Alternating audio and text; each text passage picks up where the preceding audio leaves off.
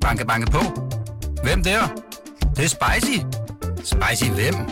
Spicy Chicken McNuggets, der er tilbage på menuen hos McDonald's. Badum, bom, tji.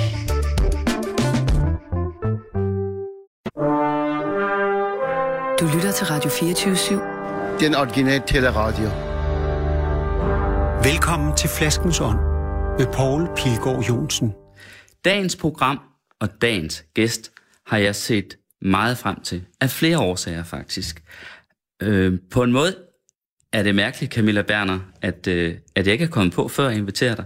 Fordi på en måde så beskæftiger du dig med det samme på en eller anden måde som vinen. Altså, du er kunstner, og du er måske den, der allermest herhjemme nu arbejder med natur, planter, steder, landskaber osv. Jorden. Ikke? Og hvad er vinen? Altså, vinen, det er jo, øh, hvis vi skal være lidt højstemt, et budskab fra jorden. Det er jo derfor, man går så meget op i, hvor det kommer fra, at man helt ned på marknavn, ikke? Altså, jeg selv nogle gange er der nærmest pletter på marker, der har separate navne, og det hele bliver delt op i første kryge og anden kryge og grand kryge osv., alt efter, hvilket sted det er fra. Det er jo det, der gør hele forskellen.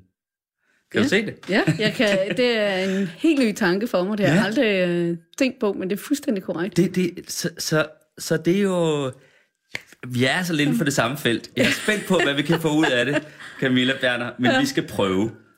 Og øh, vi skal også have noget vin i glasset. Jeg har en flaske stående her, og øh, nu er det i hvert fald officielt set efterår, og derfor er jo perfekt tid til rødt Bourgogne. Det er simpelthen... Det lyder godt. ja. Og det skal vi altså have, selvom du vist øh, gerne ville have haft øh, Côte d'Iron. Ja, men jeg synes, øh, jeg har ikke stort forstand på vin, så jeg er Nej. sikker på, at du gør det bedre end mig. Men du nævnte d'Iron over for mig, inden du kom, fordi øh, har du haft oplevelser med... Ja, øh, ja, men det var, hvis man skulle øh, knytte vin til et sted ja. med nogle oplevelser, så har jeg boet i Frankrig øh, to omgange i kortere, kortere perioder. Og, øh, I Rhone? nej, i Nice faktisk gik jeg, var jeg tilknyttet akademiet dernede, ja. øh, kunstakademiet. Og i, i den forbindelse tog vi på nogle ture over vestpå, hvor vi drak nogle fantastiske vine. Og jeg har aldrig fundet dem siden. Altså, så det er sådan et... Aha, og det var altså vin fra Côte. Ja, det var det. Ja. Ja. Se, jeg har så glædet mig til at præsentere den her vin for dig, fordi det er altså en særlig historie om den, men jeg må hellere lade være med at snakke så meget selv til en start. Sådan. Og sådan, lad os lige skåle. ja. Tak fordi du kom Tak hjem i fordi du kanappen. inviteret.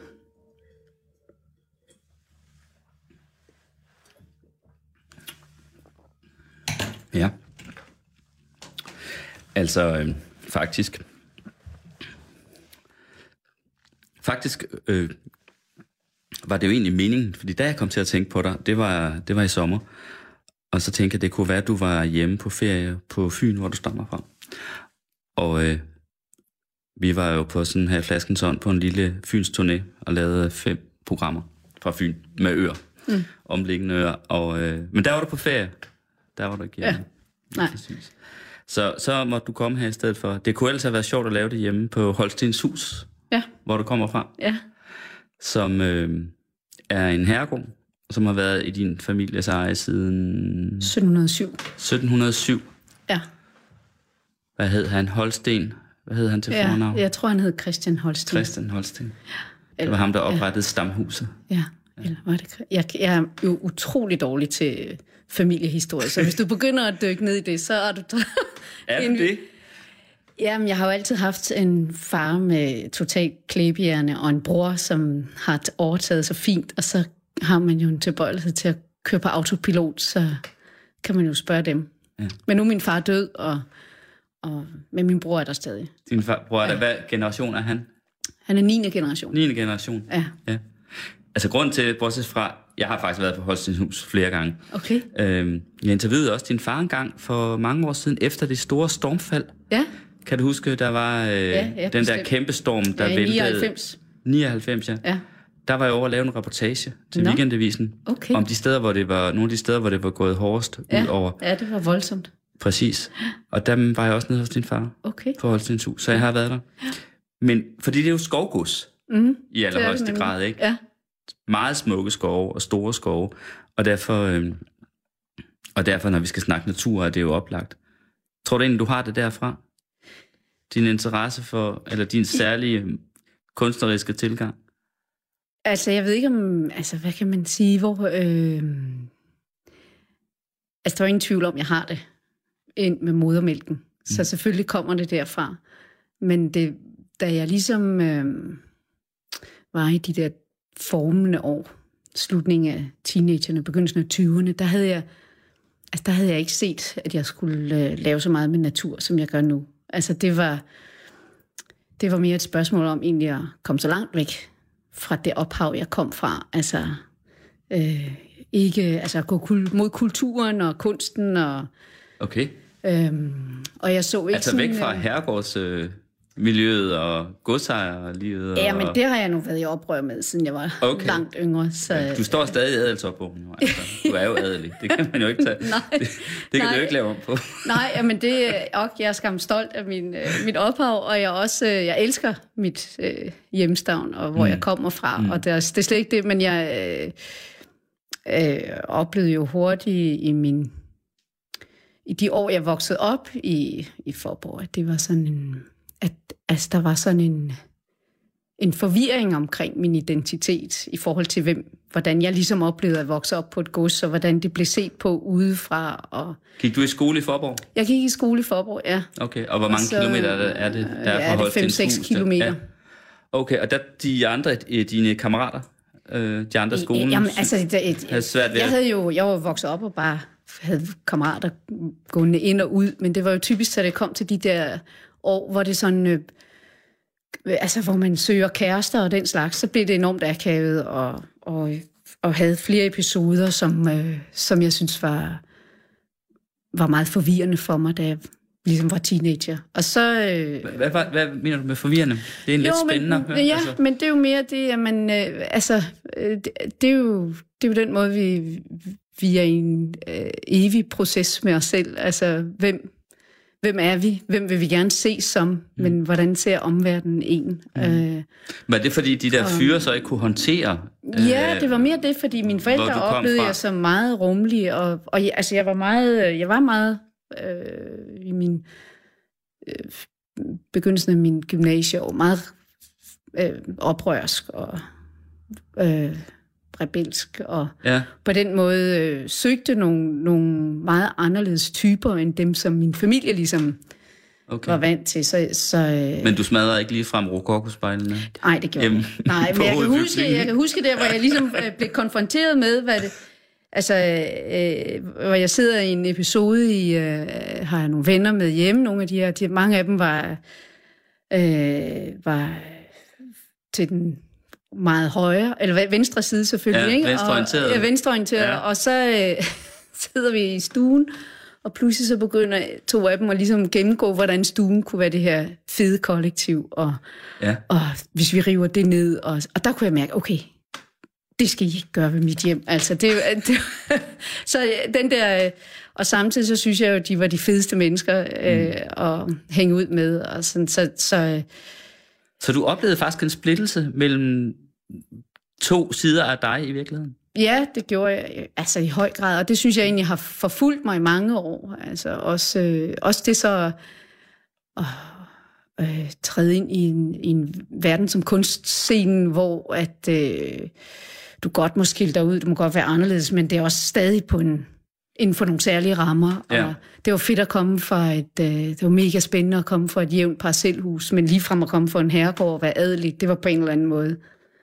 Altså, der, der kom jeg til den konklusion, det, det er nemmere, hvis jeg bare siger, at jeg kommer fra en stor gård, og så, Ja. så lukker vi den samtale meget Så det kunne, ikke? det, det kunne kunstlivet alligevel ikke helt rumme. Øh, ej, altid. altså, og jeg kunne jo heller ikke. Det handlede jo mest om mig selv, mm. mere end det handlede om kunstverdenen, sådan mm. set, ikke? Mm. Det er jo egentlig sjovt, eller hvad man skal, hov, skal vi ikke lige have en skål? Nok fortælle om den om lidt. Skål. Jo. Vi klinker altså lige. Det er jo egentlig sjovt, fordi man kan jo sige, går man tilstrækkeligt længe øh, øh, tilbage, øh, og det behøver sådan set ikke være så længe tilbage, bare til omkring århundredeskiftet, altså fra det fra 1900-tallet og så til, til eller fra, fra slutningen af 1800-tallet og så 1900-tallet, ikke? Der var det jo ligesom herregården og godserne var jo stadig centrene mm. øh, på mange måder i Danmark. Mm. Det var her den økonomiske magt lå før industrialiseringen for alvor slog igennem, ikke? Det var også her, hvor kunst og kultur udspillede sig i, i høj grad. Det var brandpunkter, ikke? Jo. Og øh, altså, mener, alle de kunstnere, vi kender navnene på, lige fra H.C. Andersen til så videre, de har jo øh, været på de her herregårde, de er blevet inviteret, de har boet der, de Ja, har ja. skabt ting der. Ja. Det, har, det har ligesom været, altså, det er Jo. faktisk nært forbundet med kunsten, ikke? Jo. og Det er i- først inden for de seneste, senere årtier, eller i det, det 20. århundrede, at det ligesom, at det på en måde er blevet lidt mere åndløst mange steder ude på, på herregårdene. Ja, fordi de var jo også tit deres mæscener, ikke? Jo. Gjorde det muligt for dem at blive ved med at skabe og, mm. og, og, og kreere, og netop som du siger, altså de gav dem husly igennem mange måneder nogle gange, ikke? Mm. Øhm, og der findes jo skattekister af værker og, og kartoteker og, og sådan noget rundt omkring på de danske herregårde af netop lige præcis mm. den der tid. Men jeg ved ikke i dag, altså det er jo også som om, at øh, altså jeg, jeg, øh, det, er jo, det er jo begge verdener, der har fjernet sig fra hinanden. Jeg var lige ved at sidde og sige det, nu gjorde Ja. jeg det ligesom til et spørgsmål om, at det var Ja. blevet mere åndløst på herregården, men det er jo også, som du egentlig lige beskrev selv der, en kunstverden, der måske har svært ved at forbinde sig med, Ja. med, med det miljø der.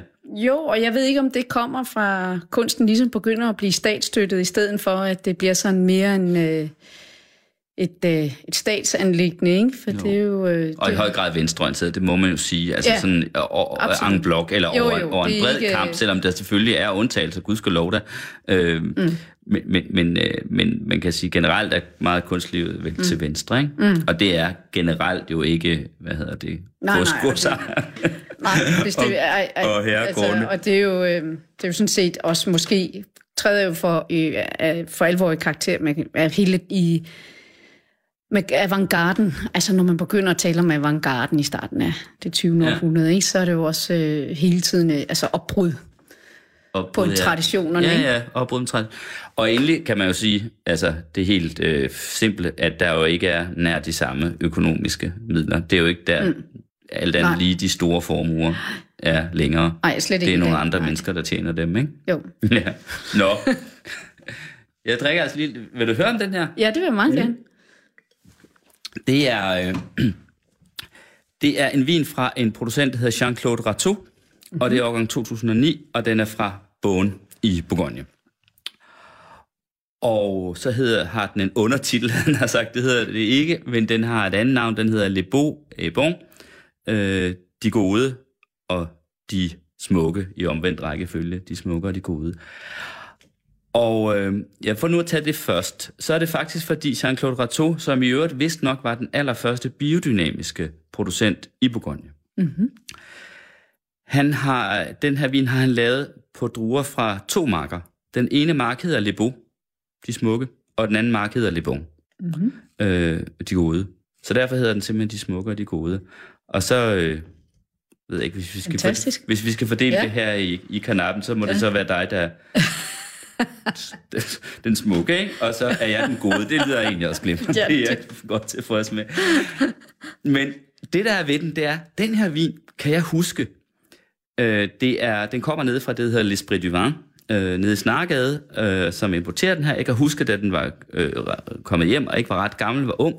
Jeg synes, den var mega lækker. Jeg var helt vild med den her vin. Den var simpelthen så saftig og velsmagende og alt muligt.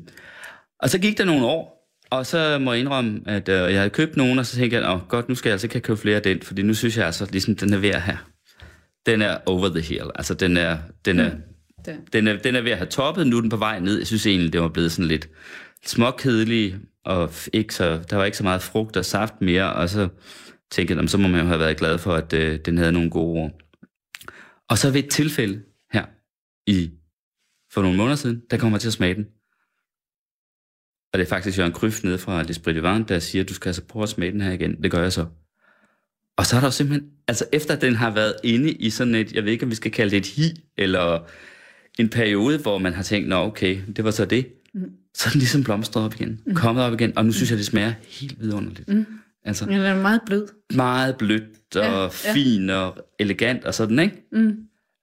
Altså, og så er det faktisk, øh, altså, der er jo meget godt Bourgogne, men normalt så det koster det jo formuer, men altså den her, det er ligesom, den har ikke, den har ikke, hvad det er, hverken første kry eller grand kry eller noget, det er simpelthen bare helt almindelig bund, og så for de her marker. Ja. Ja. Og den historie. Skulle vi prøve at give lytterne Ja. et indtryk af, hvad det er for nogle ting, du laver? Det kan være lidt svært, for det er mange forskellige ting, ikke? Mm.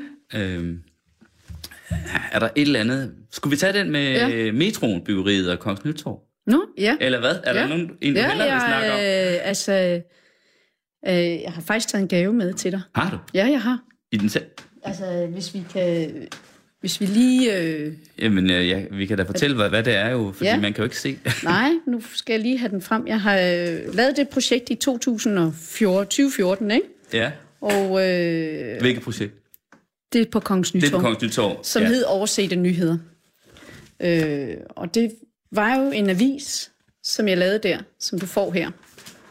Øh, Du, jo, nu får jeg simpelthen en avis her, overset Ja. en nyhed hedder den, og Ja. det ligner jo faktisk en virkelig, det er jo en avis det, er, simpelthen. det er skam efter møje. Øh, Nøje. stor, nej, et stor møjsomhed Nå. trykt på øh, rigtig avispapir. Det er ikke så nemt faktisk, når det er et lille oplag. Hold da op, at den har mange sider. Ja. Øh, 45 sider er der, ikke? Ja. Og, øh, og det, som, øh, det var et projekt, som øh, jeg faktisk forsøgte at komme til at lave igennem øh, halvandet år.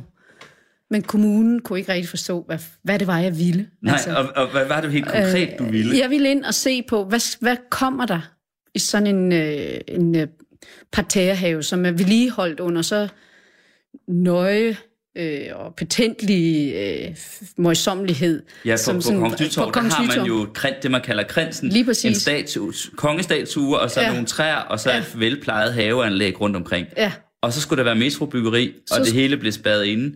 blandt, øh, bag det høje, Høje. grønne hegn der. Hej. Og så blev der ikke gjort noget ved det. Jamen, så, så hvad, øh, jeg opdagede det i 12, at øh, op fra akademi, øh, akademiets festsal, der kunne man se øh, ned i, øh, i midten ved rytterstatuen, at de havde faktisk også sat et hegn op omkring selve haveanlægget, Okay. og bare lukket det af og lavet det gro til. Og instinktivt, så tænkte jeg, at det der det er mega interessant, fordi øhm, at man... Øhm, at man har så øh, historisk en perle som Kongens Nytorv, og man har, det er ikke vores øh, nationalsymbol eller noget, men der er en masse følelser forbundet med den plads, mm. og så lader man den bare stå og gro til ukrudt.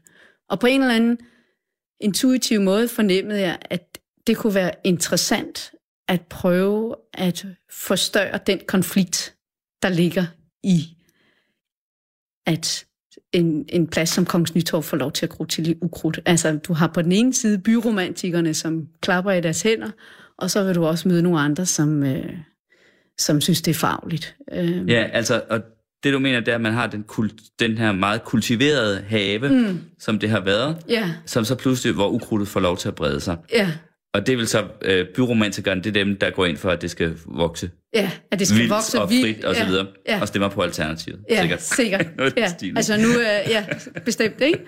Og, øh, og, så, og så har du så i den anden, i den anden grøft har du så øh, dem, som synes, det hele skal være snor, stå snor lige og være kortklippet græsplæner og sådan. Ja. Ikke? Så, øh, og, det, Og hvad gjorde du så? Jamen, så gjorde jeg, altså så da jeg endelig fik adgang til, øh, til det derinde, så øh, var det, fordi jeg blev inviteret af Københavns Museum, øh, Bymuseet, til at øh, deltage i en udstilling, der hed Bring Naturen. Nej, det, det hed den ikke. Hvad nu, den hed? Naturens Rum. Nej, hvad hed den? Det gør også lige meget. Den hed Byens Natur, eller sådan noget. Mm. Og det legitimerede for mig ligesom, det gav mig en ramme, som jeg lidt manglede ved at gå derind på egen hånd. Øh, og så øh, byggede jeg sådan en, øh, en søjle, sådan en plakatsøjle, hvor jeg lavede sådan nogle øh, øh, øh, montre, sådan nogle, øh, hvor man har haft gadeaviser i. Jeg kan huske, var det ikke Berlingske øh, Ja. hus, der havde Ja, ja, ja, sådan nogle øh, Ja. Hængende, øh, Ja, hvor man kunne øh, læse dagens. Udhængsskabe. Ja, lige præcis, hvor du kunne Ja. hænge øh, dagens avis. Ja, hver enkelt side for sig. Ja. Det kan jeg huske ned fra Berlinske. Øh, det Berlingske hus, der hvor Lige weekend, weekendavisen Og også det ligger, jeg- der hele vejen rundt om hjørnet, der hang ja. Aviserne, dagens avis, og så kunne man uden bet- og, og betale, så kunne man stå og læse hver Ja. side. Det var der faktisk nogle ældre, især ældre mænd, der Jamen, gjorde jeg synes, det var et fantastisk fænomen. ja. Altså, jeg synes virkelig, at man skulle genindføre det, fordi det er jo... Det, det, projektet er lavet på baggrund af et andet projekt, der hedder Black Box Garden, som jeg har liggende her ved siden af. En bog. Nej, en bog. Det ja. kan vi vende tilbage til. Men det var øh, først publiceret på en blog. Og, øh, og jeg vil egentlig gerne bringe noget fysisk ind i byrummet, netop i form af den her avis, gade, altså avisen, du står og læser fysisk. Ja. Så, øh, så jeg besluttede mig for netop at udgive øh, øh, den her avis ugentlig.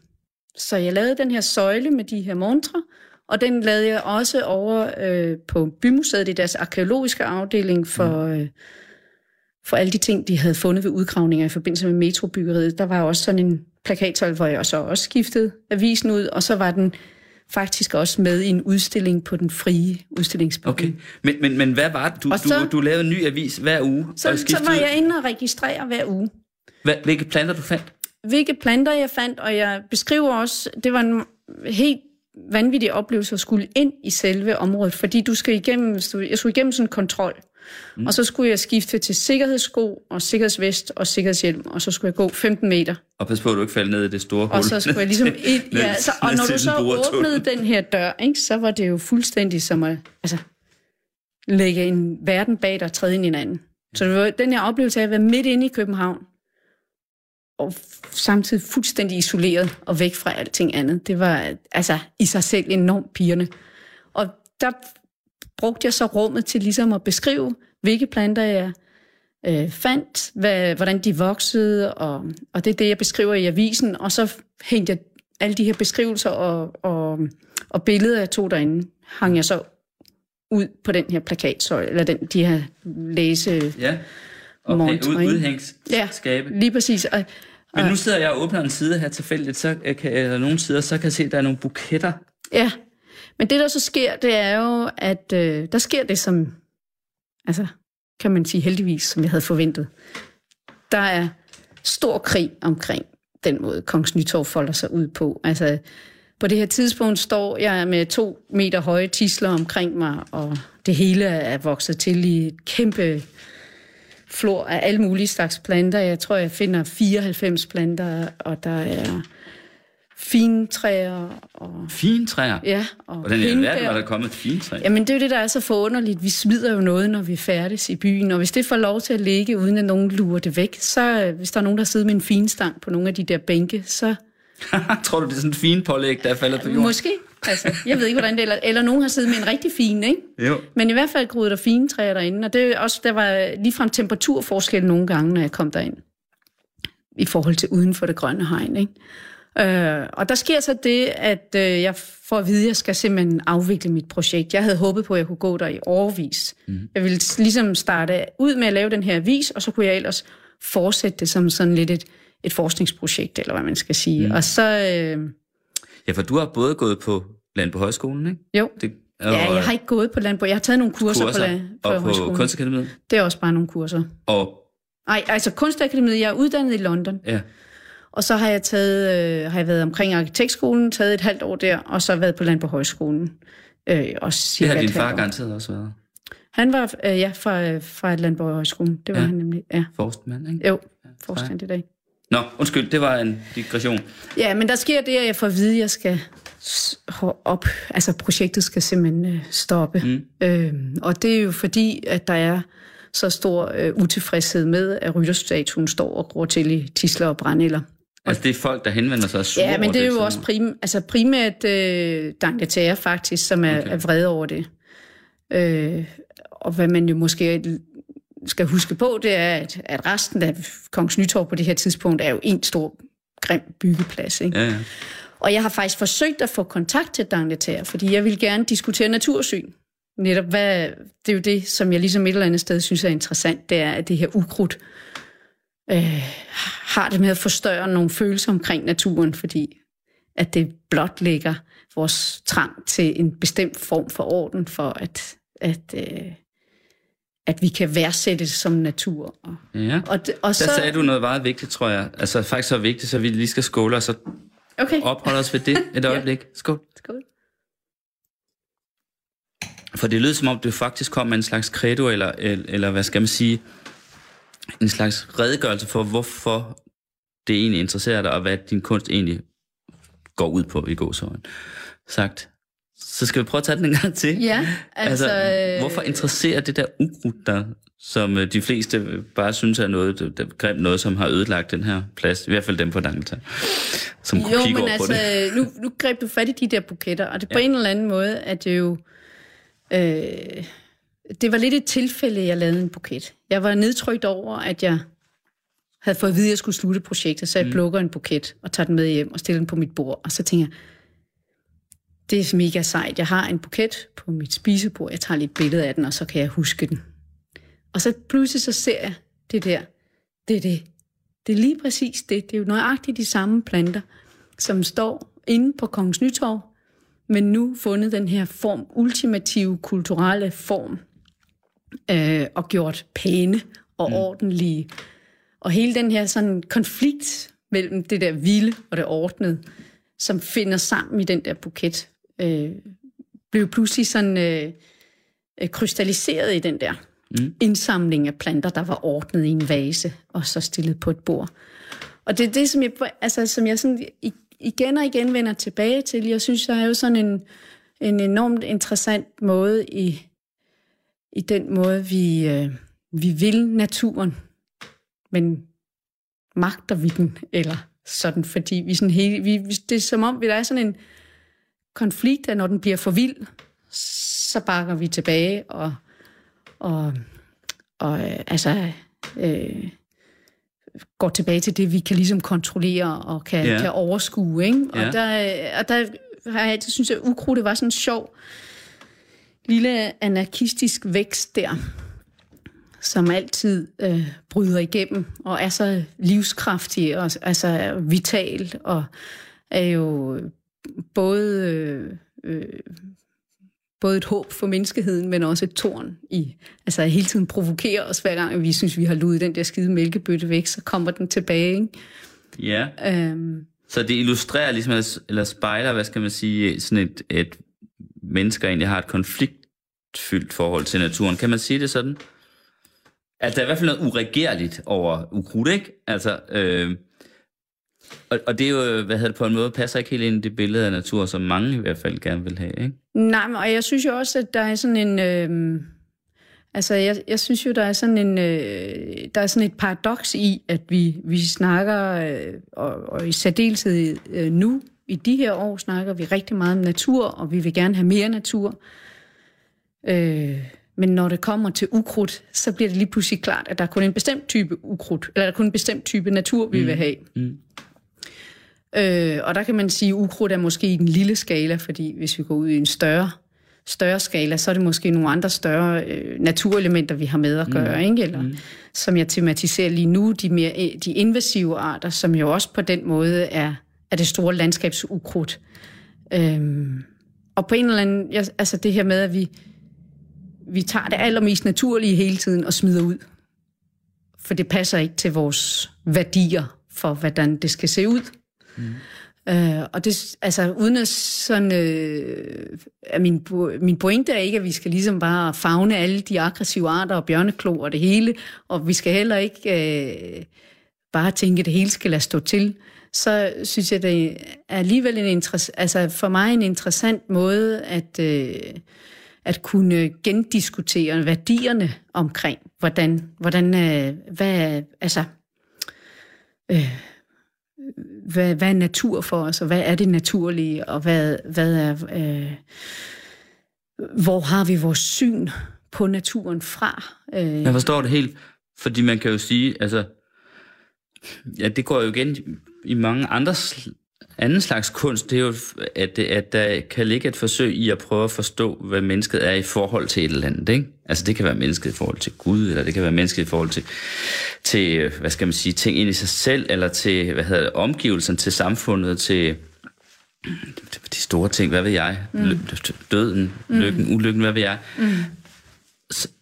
Og det er jo sådan set det, du undersøger på, på en måde. I virkeligheden undersøger du jo menneskets forhold til Ja. naturen, ikke? Altså, hvordan...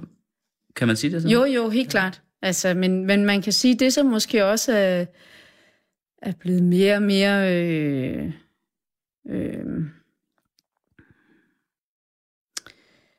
er blevet mere, øh, hvad kan man sige, øh, der er nogle, nogle, øh, en fransk tænker, Bruno Latour, som også har øh, i mange år snakket om det her med, at, at måske er vi ikke så, altså et forhold til naturen, måske er vi mere, altså et hele, altså naturen og kulturen er et hele, og, og vi har måske også glemt, i hvilken høj grad vi selv er natur. Ja, ja, og man Og kunne jo se det en- i, i det, jeg lige sagde. Jeg sagde, Ja. vores forhold til naturen, altså som om ja. det var to adskilte størrelser. Lige Ikke? præcis, ja. ja. Den føles det altså også, hvis man står med en masse skvalderkål. Jo, altså, øh, altså absolut, man er altid den Så magtfulde. gør vi ikke fælles sag. Man er den store onde hå- hånd, som graver ned og hiver ja. op, ikke? Øh, og, øh, og jeg tror, det som jeg... Altså, jeg synes, det er en udfordrende tanke. Det er ikke, fordi jeg synes, det er en speciel en tanke, der falder mig lige for. Jeg er også en del af, af min egen øh, menneskehed og kultur, eller hvad man skal sige, ikke? Det er...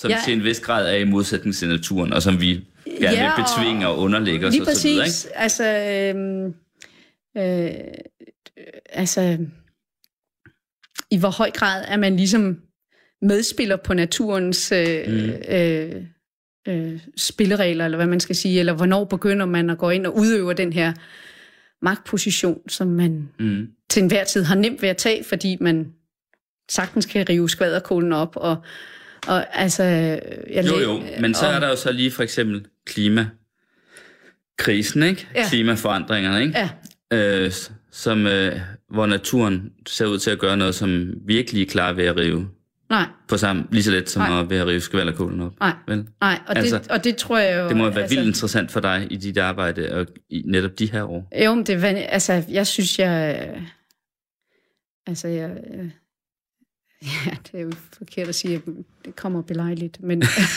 Jamen, det var faktisk det, jeg sad og tænkte på.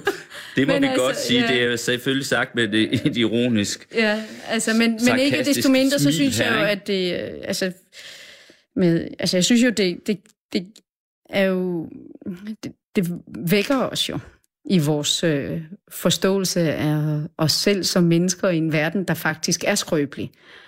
Øh, og måske giver os øh, en, en ydmyghed over for vores... Øh, for den planet, vi, vi bebor, som Mm. vi måske har lidt glemt i alle de her år, hvor, hvor vi hele tiden bare kunne blive få mere og mere og bedre og bedre, og det kunne, det kunne gå hurtigere og hurtigere.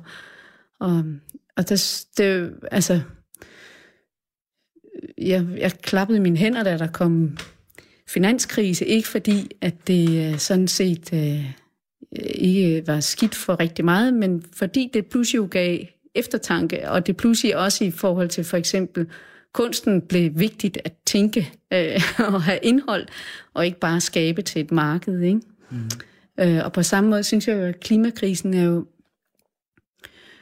er, er, er, altså skræmmende.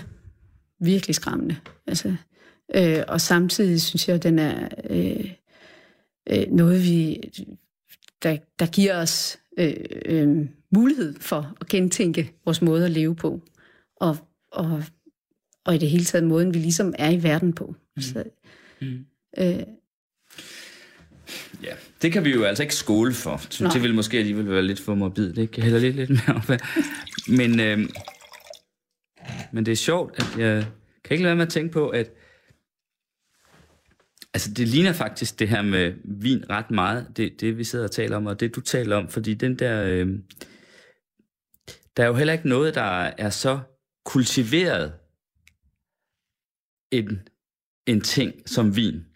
Altså, det er virkelig kultiveret, både forstået på den måde, at, øh, at det jo optræder kulturelt, og det har nogle kulturelle betydninger. Drikker man Bourgogne eller mm. Bordeaux, og drikker man dyr vin, slynger man den i glasset på den rette måde? Er det noget, der op, kan det ophøje en? Har det ånd? Er det noget, der hvad passer til det her mad? Alt det hele, bare etiketten her, og se på, hvad det nu hedder osv. Hvad signalerer det egentlig, ikke? Det er jo, øh, og, og at man opfatter det som sådan noget, det er noget, man i hvert fald i dannede kredse, sådan nogen som du kommer fra, altid har drukket vin, ikke? Jamen. Så på den måde er det kultiveret, men det er jo også kultiveret forstået på den måde, at, det, øh, at, at man jo med stor omhu har øh, arbejdet med de her druer, altså de, der laver vinen, ikke? Øh, og så kan arbejdet jo bestå i ikke at gøre så meget ved det, altså forsøge at lade, hvad skal man sige, vinen være sig selv maks muligt, ikke at gøre for meget ved den, ikke bruge tilsætningsstoffer, ikke noget som helst, men bare sådan hjælpe den på vej som en fødselshjælper. De allerbedste viner og de bedste vinmager, de går jo meget op i, at de sådan set, at det er bare en slags fødselshjælper for vinen, mm. øh, men det bliver virkelig passet og plejet, øh, og kultiveret, og så bliver det til sidst til denne her helt fantastiske drik, der indeholder alting, men som jo basalt set er natur. Og det, der er i vinen, det er mineraler øh, og kalk og hvad ved jeg, ting og sager, der er hentet op nede mm. fra jorden. Mm. Jo længere rødderne har skulle været ned normalt, hvad hedder det, jo mere fantastisk bliver det, det der er i den. Men det er også alt muligt andet, de gener, der nu karakteriserer den her druetype. Øh, den vind, der, hvor, hvorfor? Altså, som for eksempel i Bourgogne, nu har vi en mark her, der hedder Le Beau, og en, der hedder øh, øh, Le Bon, og der mm. har han så blandet øh, mosten fra de to marker sammen. Ikke? Går du bare 100 meter længere væk, så vil du finde en anden mark, og hvad hedder det, hvis man er lidt kyndig, så vil man kunne smage forskel på det. Hvorfor er der, kan der være forskel på, på en afgrøde, Ja, der ja. kommer med bare 100 eller 200 meters øh, øh, mellemrum, altså Ja. afstand fra hinanden.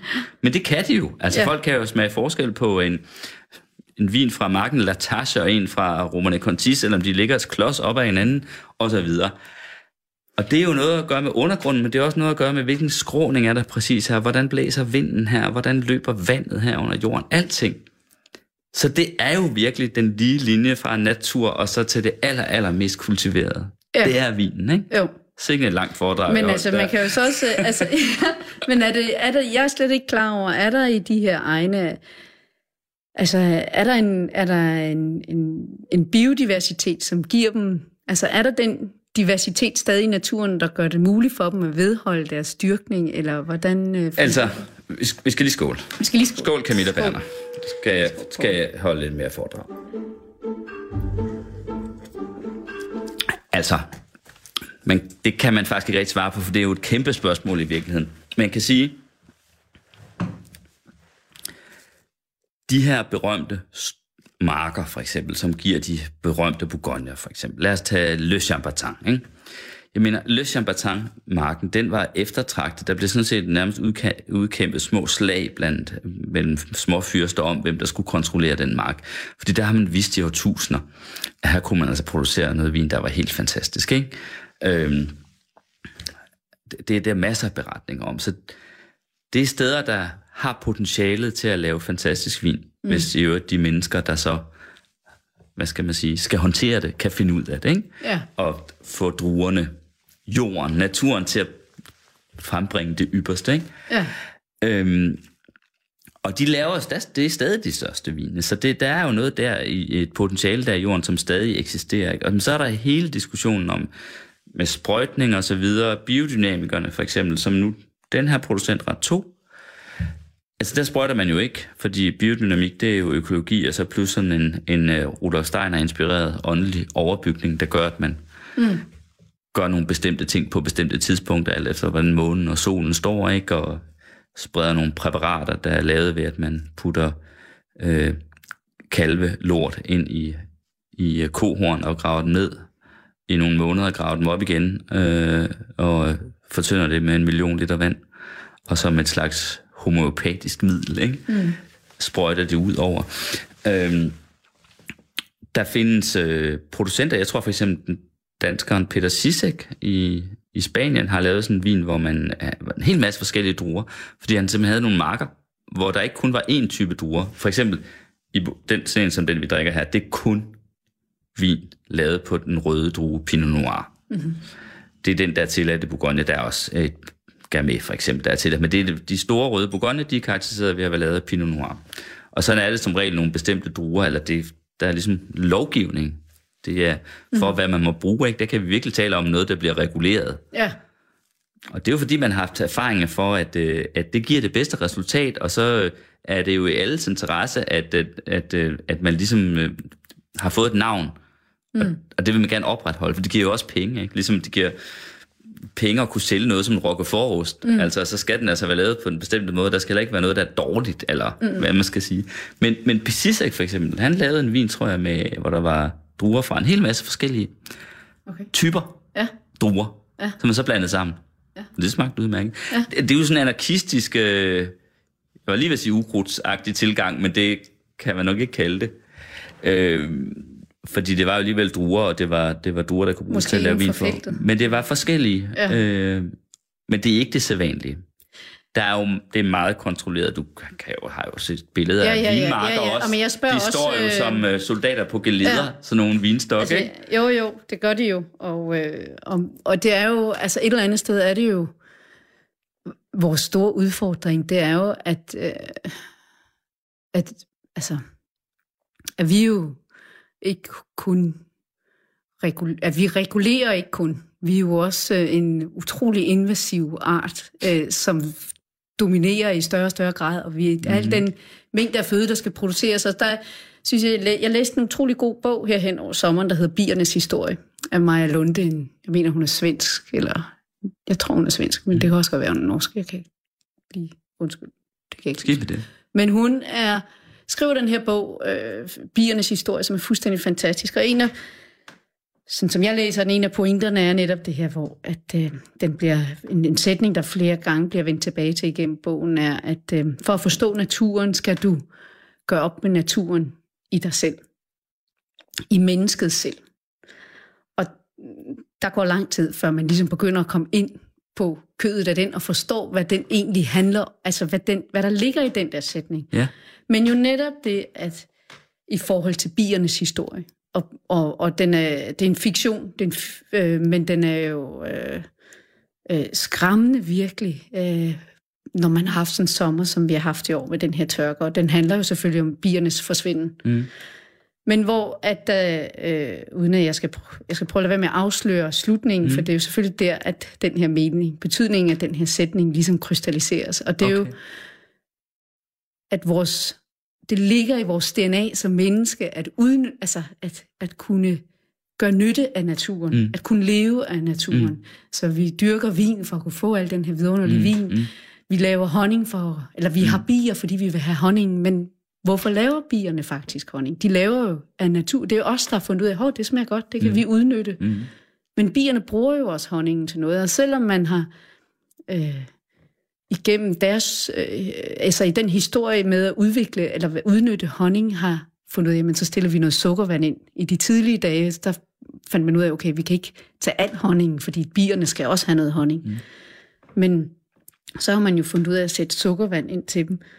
Men bogens pointe her er, at måske skal vi ligesom tænke over den her måde med, at, at vi, se, vi ser på naturen som, hov, det kan jeg udnytte. Det er også lidt det, der ligger i hele den nye nordisk mad-trend. Ja. At, ah, ukrudtet, det kan vi spise, ikke? Altså, men man skal også huske, at ukrudtet, det er, der er utrolig mange skønne blomster, som netop er til for biernes, eller du ved, er en del af biernes cyklus, og det ligger jo også, nu siger du biodynamisk, men der er jo hele per- permakulturen, som jo også netop peger på den her sådan, øh, ja, ikke, øh, altså, øh, cirkulær måde at forstå naturens forbundethed. Ikke? At øh, mm. bierne laver honningen, fordi der er nogle, nogle arbejdere, der skal have mad, og det skal de have, når der ikke er nogen blomster, eller der er tør, tørketid. Ikke? Mm. Øh, så, så det, at tingene i naturen bliver ligesom produceret for at, at være inde i et økosystem. Og der tror jeg da i høj grad, at vi som i vores øh, måde at gribe ind i naturen. Øh, altså, når du ser ørkensløse byer, jamen, så har du ødelagt et økosystem. Mm. Øhm, og du ligesom øh, har, har du, du, du har lavet brud på kæden, ikke? Øh, så, så øh, det der med måden, vi ligesom øh, dyrker og, og, og lever med naturen, jeg tror, at, at man er, altså, vi er nødt til at se på det. Vi kan, hvis vi gør noget et sted, jamen, så må vi genskabe noget andet. Øh, mm. et, et, en, en afløsning af et eller andet, der kommer erstatter det der, mm. vi har udnyttet. Mm. Ikke? Øh, Jeg sad og kom til at tænke på noget sjovt, nu da jeg så de der buketter i, øh, i, i dit blad her, i din avis og Ja. så videre. Altså det der med blomsterbuketter, så du har virkelig bevæget dig ind på sådan en rigtig kvindeligt, feminint område, ikke? Ja. Noget, som traditionelt har været forbeholdt kvinder. Øh, Jamen, det er med ikke. buketter. Ja, Øh, ja. og måske har afskårende blomster også været betragtet i lang tid som lidt noget kitsch, ikke? Jo, i høj grad. Altså, I høj grad. Jeg siger, jeg har heller aldrig været så... Altså, der sker det, at i det her projekt, der, der ligger den i den her avis i et års tid, og så bliver jeg inviteret til at, at udstille på Forborg mm. Museum øh, i 15. Øh, jo mit hjemstavnsmuseum. Mm. Og til en udstilling, der hed Bring naturen ind. Øhm, øh, og der besluttede jeg mig for at tage de her buketter, og plus nogle flere, jeg havde lavet, som ikke er med i avisen, mm. og, og udstille dem. Øh, og så har de sådan blæst op i meget stor fotografi-størrelse, ikke? Hvad det er fotografier, og så øh, med øh, teksten med de videnskabelige plantenavne nedenunder. Og ja, altså, udover at jeg synes, det er meget... Øh,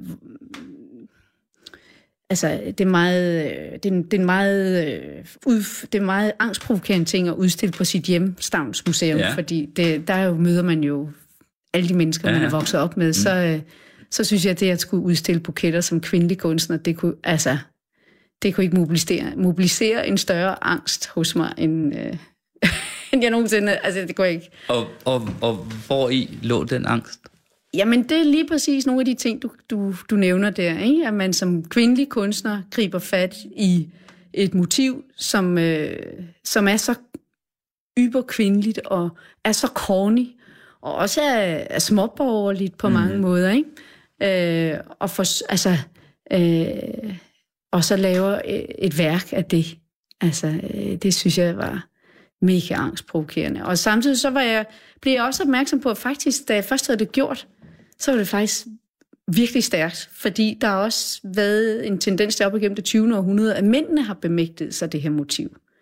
Så på en eller anden måde blev det også sådan en reclamation, ikke? Jeg, mm-hmm. jeg, jeg trækker tilbage. Det, øh, det har kvinder fandme også lov til at, at, at udtrykke sig indenfor. Øh, og så øh, gør jeg mig også hele tiden klart, at som vi jo startede ud med at snakke om, omkring det her med sted og mm. planter og, mm. øh, og, og samlet i den her planteindsamling, som jeg også kalder det mere end jeg kalder det en buket, jeg kalder det en planteindsamling. Mm. At, at, at det i sig selv bliver en beskrivelse og et nedslag på det her, øh, fra det her givende sted, altså ja. fra Kongens Nytorv på en bestemt ja. tidspunkt. Ikke? Lad os lige prøve at tage til Fyn, Camille. Ja. Berner. Det ser jeg bare for lytterens skyld, der skulle være kommet til her ja. Senere undervejs i udsendelsen. Fortæl lige, hvordan der ser ud på Holstenshus. Herregården, hvor du vokset op. Altså, det er jo øh, Det er det er et rødstens Ja. øh, øh, byggeri øh, med sorte Hovedbygningen. Og så er der en park rundt om, ikke? Og så er der en park rundt om, ja. Hvad er det for en Men, slags? Øh, ja, den har jo oprindeligt, det er en engelsk landskabshave. Det har oprindeligt været en, øh, et ret stramt øh, barokanlæg. Øh, men det er sådan ligesom øh, ordnet i nogle, med en stor plæne, øh, der fører op til nogle to øvre terrasser, hvor det bagerste er omkranset af linde, lindetræer. Øh, og så er den ligesom inddelt i sektioner, så det er ligesom den ene del af haven, og i den anden del, der er der øh, en ø omkranset af nogle kanaler og øh, nogle broer og nogle meget, meget store sequoia, som altid har været meget markante i, i haven. Som er, Sequoia, hvad er det? det er øh, kæmpe... Øh, øh, kæmpe tuja, hedder det? Okay. Ja. Som jo er altså den øh, kaliforniske øh, Okay. træsort, som du kan køre Okay. igennem, når den er blevet tilstrækkeligt stor. Men de her er også kæmpestore og hjembragt til... Til Holstenshus. Ja, i Det har jeg faktisk 1860'erne. læ- læst om, at det, det var det måske det første sted i Danmark, men, men øh, hjembragt er sådan nogle helt usædvanlige Ja. træer. Også kæmpe, hvad hedder de der, øh, altså nogle kæmpe nåletræer, ikke? Jo. Øh, ja, for hvis man så går videre ud og forlader parken, så er der jo skov. Ja. Det ligger jo inde i en skov. Ja. en skov, skovgods, ikke? Ja. Skov og skov. Ja, Hvordan øh, gik du rundt derude meget som barn? meget. Ved, men øh, red primært, men jeg gik Okay. også mange ture. Og, Alene eller med din far? Eller? Nej, også meget med min far, når jeg gik ture, ikke? Og, øh, og med familien i det hele taget. Men det, som jo var altid sjovt med min far, det var, at, at han kunne jo alle historierne om bevoksningerne. Og, og jeg har tit tænkt i det her... Øh, med at, at knytte arter og sted sammen, hænger sammen med det begreb inden for skovbrug, du har, der hedder proniens. Øh, og øh, det er jo, hvor du tager frøene øh, fra et øh, bestemt træ, Ja. og det øh, efterspørger, altså hvor at folk kommer og ser træerne, som de gror der i skoven, og så efterspørger de frøene for den træsort, fordi så ved de, så kan de nogenlunde få en proveniens, eller få et træ, der ligner det her. Ja. Og det kalder man, Ja. at frøet har en proveniens. Ja. Øh, øh, og det mimer jo meget godt med, øh, med den ting, jeg har med, med sted og arten, ikke? Mm. Som, øh, som knytter sammen til en fortælling. Hvordan, øh, hvordan så han på ukrudt? Din far? Ja, han var ikke... Øh, han var ikke... Øh, han, øh, han havde et højbed, som øh, han var meget stolt af, fordi det stod og groede, groede til i øh, skvaderkål. Okay. Øh, og det var mange års observation af, at øh, hvis du bare har nogle tilstrækkelige andre aggressive arter, så vokser de op over skvaderkålen, og så er skvaderkålen egentlig bare et meget smukt bunddække. Okay. Så han skade kunden stå? Han lod skvaderkålen stå. Han gad ikke kæmpe mod det der, men alligevel ikke kunne hamle op imod. Det kom jo igen hver gang, at han havde kæmpet. Jeg synes også, jeg kan huske fra mit besøg, eller min besøg i nærheden af Påholdsens hus, at der er, sådan en, øh, der er mange sådan nogle stengær. Ja, Er det ikke rigtigt? jo. Altså øh, ude øh, Smukke, smukke stinkær, jo. meget smukke. Ja, Altså, og store. ja, ja lige præcis. Ja. Som, øh, som vel har været for at dele hvad? Markerne op, eller hvad? Ja, og også i øh, for at holde dyrene inde. Mm. Altså den dyrehaven med omkranset. Det hedder den øve, den nordliggende skov, den hedder dyrehaven. Mm. Øhm, og er omkranset der høj, eller var. Nu er der jo ikke alle steder, den er intakt længere, men det var den. Og det, at det er din familie, der har gået der af de samme stier, i den samme have, blandt de samme træer, boet det samme sted, øh, i, øh, og skabt af din familie i så ja, 9-10 generationer nu, ikke? Har det betyder, Ja. Hvad betyder det for dig? Jamen, altså, jeg tror, det, altså, jeg tror, det betyder, hvad, hvad kan man sige til det? Altså, det betyder, jeg synes, det betyder utrolig meget, at man kan vende tilbage til ens rødder. Ja. At ens rødder har et... Øh, Men, Camilla, det var faktisk også lidt for... Øh, jeg kom til at formulere ja. spørgsmålet for okay. bredt, for jeg mente faktisk, hvad har det betydet for dig i forhold til det, du har lavet? Altså din kunst, dit Ja. arbejde, ja, din interesse for planter, natur. Jo, men altså, det har jo øh, altid givet mig en sparringspartner. Og det har alt, altså, og min, min fars syn der med skvaderkålen er meget sjovt, vi snakker om det, fordi det er jo i høj grad også været øh, en ting, hvor, hvor, hvor jeg har øh, mange gange kommet til den konklusion, jamen hvis vi ikke kan, if you cannot beat them, join them, ikke? Altså, mm. hvis du ikke kan, kan slå det ned, så må du finde ud af, hvordan kan du så være med det, ikke? øh, så man øh, lever også, øh, altså bliver en del af den fødekæde, der hedder, jamen, hvordan vokser svaderkålen. Men min fars øh, skovbrug og nu min brors omgang med skoven har jo også altid inspireret mig på den måde, at det at vokse op med en familie, der lever af naturen, ikke? som jo er de færreste øh, for ondt i dag, at de mm. lever øh, i og af naturen, og på den måde også mærker, at, at der er hele tiden nogle ting, som, øh, som vi ikke er herover. Fordi hvis der kommer en storm, som nu den, du var nede og se mm. der, ikke? hvor det hele bliver smadret til pindebrænde på en enkelt nat, mm. så må du starte forfra. Eller du kan i hvert fald ikke gå ned og indløse en ny check i, i eller en, nogle nye træer i, i en butik, og så sætte dem ud på en nat. Det tager, det tager den levetid, det tager, som træer har. Det tager 50, 60, 70 år. Ja. ja, så plus det er vel, i sådan en familie som jeres, må jeg vel også have følt, at, at man på en måde kun har det til låns. Altså, det er jo meningen, det skal gå videre, ikke? Jo, jo. Altså, Jo, og det, øh, det- det tog mig mange år at, at lære at forstå, og også erkende, at, at øh, altså på to planer, det at mit barndomshjem skulle gå videre til min bror, men det betød også i det store billede, at vi alle sammen kun har, har det til låns. Ikke? Det er jo ikke nogen, det er jo hverken min brors eller min fars. Det er jo kun en del af et større billede, og det, mm. ligesom vi alle sammen kun har naturen til låns. ja, Ikke? jo, præcis. Kan man sige det? Det, jo, det synes jeg i høj grad. Det ville være meget smukt, om, øh, vi havde Så stopper vi der. Ja, det er flot. Tak fordi du kom, Camilla Berner. Tak fordi du inviterede. Øh, og så sidste skål med mig her. Ja, skål. Det var Peter Lindskov, der hvad hedder det, producerede udsendelsen her, og altså Rato, som øh, de smukke og de gode, vinøst bestykkede kanappen her hjemme hos mig, Paul Pilgaard. Du lytter til Radio 24 /7.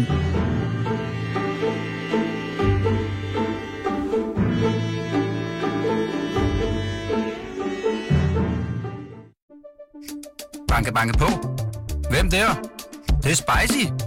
Spicy hvem? Spicy Chicken McNuggets, der er tilbage på menuen hos McDonald's. Badum, bom, tji.